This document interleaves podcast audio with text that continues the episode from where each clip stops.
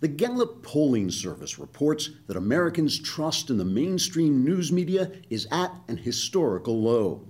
Six in ten Americans have no trust in the news media, although the four Americans who do trust the news media were absolutely delighted when the news media sold them a parcel of land at the bottom of the Everglades. Of the six in ten Americans who don't trust the media, three said mass media reporters should be allowed to continue living. But they were apparently only creating a diversion while the other three stormed CBS in an effort to tar and feather anchorman Scott Pelley. Pelley managed to escape by telling the four Americans who do trust the news media that he was really Batman and needed a lift back to the cave. The four news trusting Americans said they thought Pelley looked familiar, but they'd never really seen him before because they never watched the news. They just trust it. It's just a feeling they have, that's all. Sometimes you get feelings and you have to go with them. According to Gallup, trust in the media is significantly lower among younger people, ages 18 to 49. It rises in people 50 or older until it tops out among people over 90 who trust the news media completely and wish it would bring them some soup. Trust of the news media is higher among people with low IQs and among Democrats, but I repeat myself.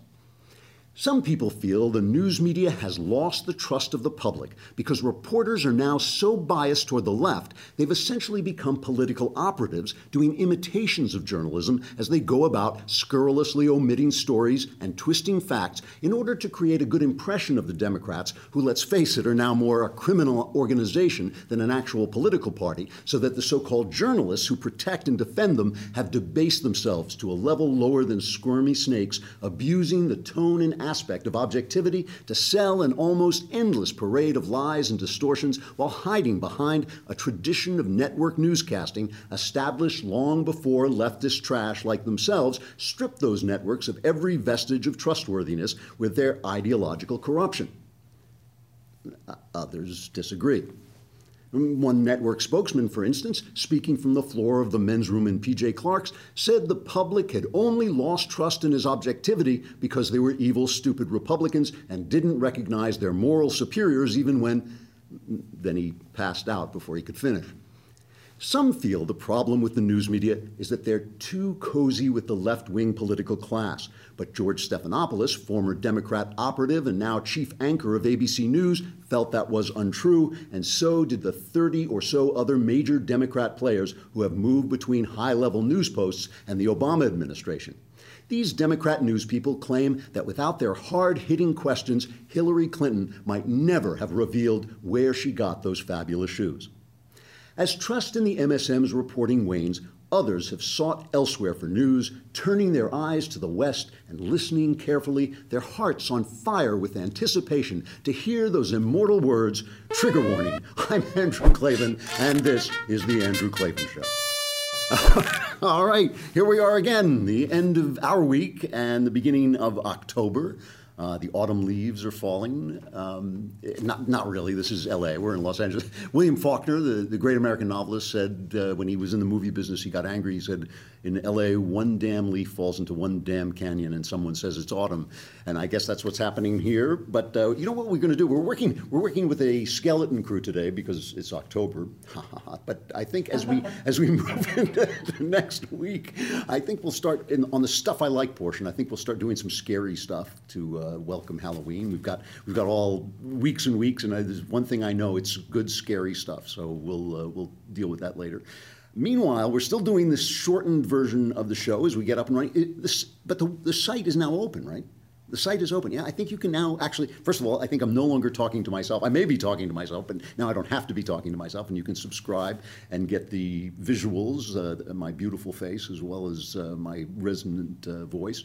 And um, I think that the this, we can you can now subscribe and the whole thing.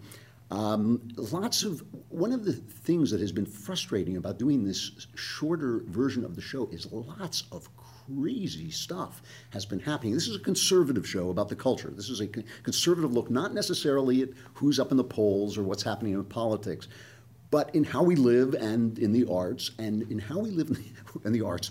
People, things are going insane. I mean, the, this the visit from the Pope was one of the most bizarre experiences. Now it turns out that the Pope visited Kim Davis. Nobody even talked about this, but secretly he went and visited that Kentucky clerk who refused to issue gay, you know, marriage licenses, and actually went to jail briefly, I think, for, for doing that. And the Pope visited with her, which was completely off the, the mainstream news media's version of this Pope. If, if there were a museum of corruption and stupidity, and there is a museum of corruption and stupidity. It's called Earth. But if there were, were a smaller, within the grand, grander museum of corruption and stupidity, there were a smaller one, one of the main exhibits would be the mainstream news media's coverage of the Pope.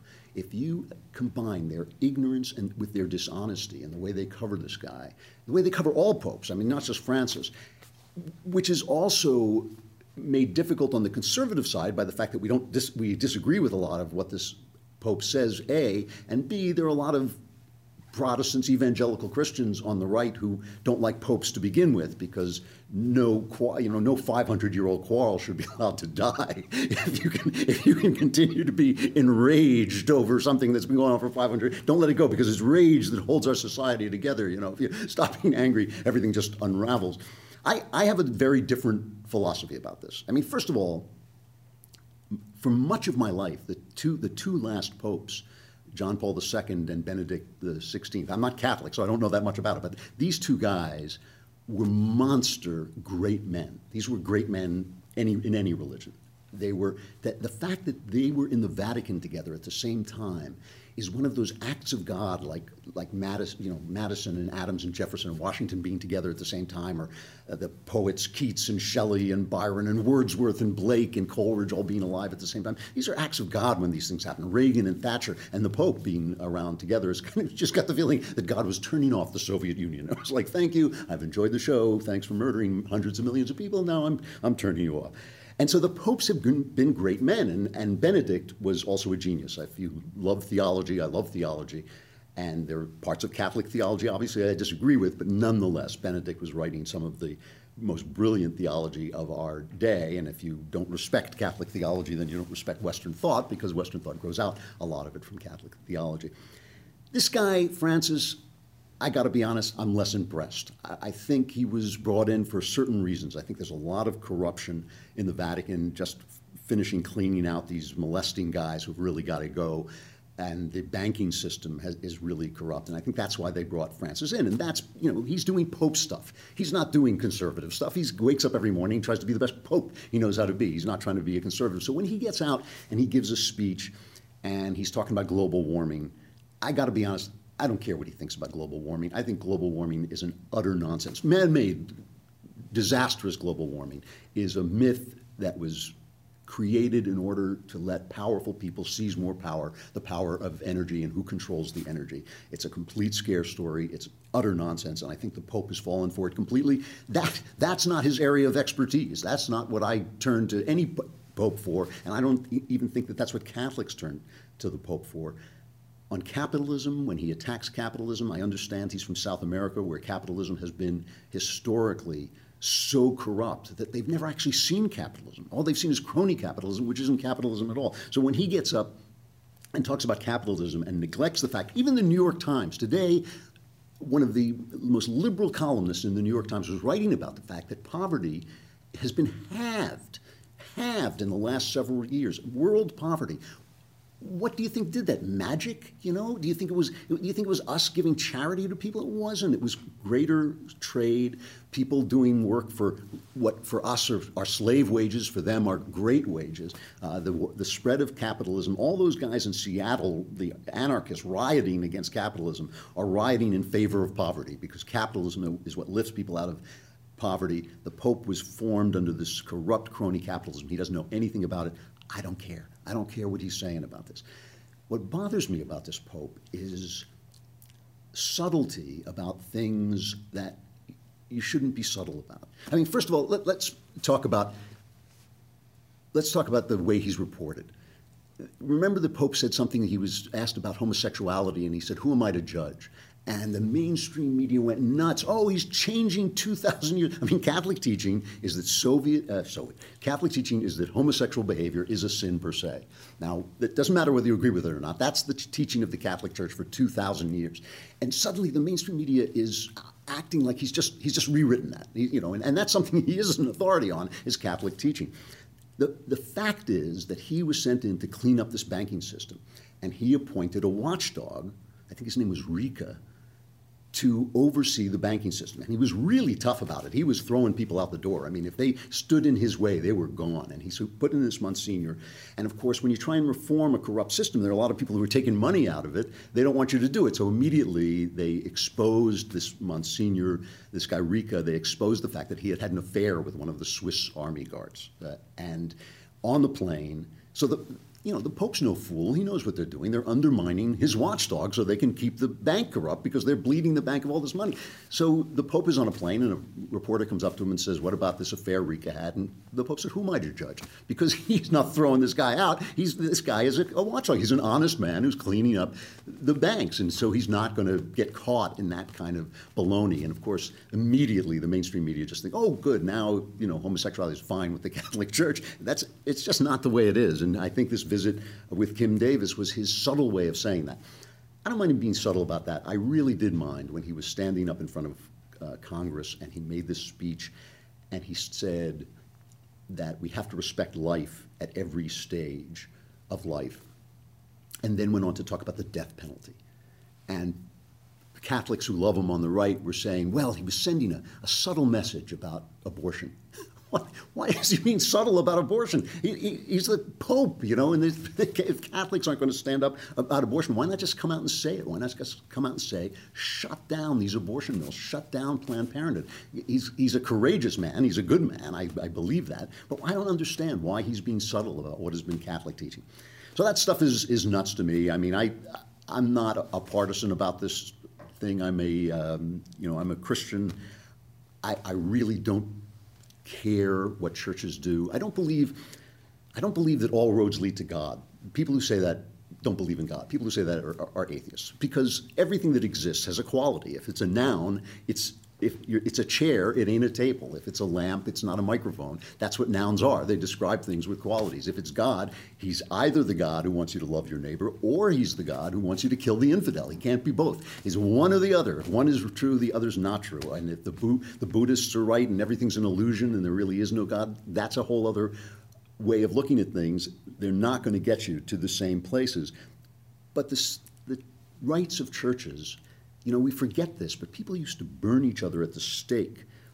Literally, I'm not, that's not an exaggeration. They used to burn people at the stake because they didn't or did believe that the bread and wine in the Mass was transubstantiated into the body and blood of Jesus Christ. Or, you know, it was just a metaphor. And they'd kill you. They'd, they'd set you on fire. The authorities would set you on fire. And you have to imagine Jesus sitting at the Last Supper and saying, you know, this is my body, eat this bread in remembrance of me. This is wine, drink this in remembrance of me. The apostles going, and, and then we kill people, right? Because they think it's trans, it's really you or not. No, no, just just do this in remembrance of me, you know. Eh, eh, but then we set them on fire. Is it when do we set them on fire? No, no, no, no, no, no. Just just eat the bread and drink the wine and remember me and love your neighbor. And so and then we kill them, right? You know, I mean, it's just it's just madness, and I, I just can't get into it. And I know people get very fierce about it, and they say, oh, the Pope, Pope is you know believing in the Pope is idolatry.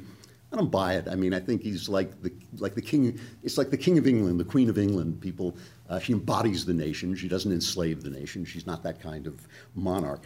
So anyway, I, I've just been watching this pope. To me, it's utter madness. I don't think he's. I think they should only allow devout Catholics who really understand the Vatican to report on the Pope because they're the only ones who understand what he's talking about or what matters to him or what's what's important.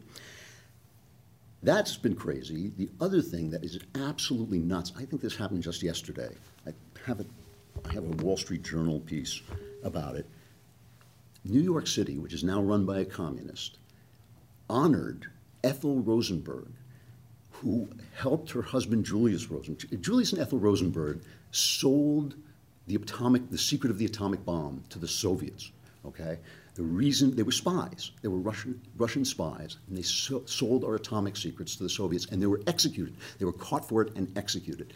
It has been a mythology of the left for now what's got to be, what is it, 70, 80 years, that they were completely innocent. Famous novel, uh, uh, Dan, the Book of Daniel by E.L. Doctorow, who just died. This, this novel was his first, I believe, and it launched him to fame.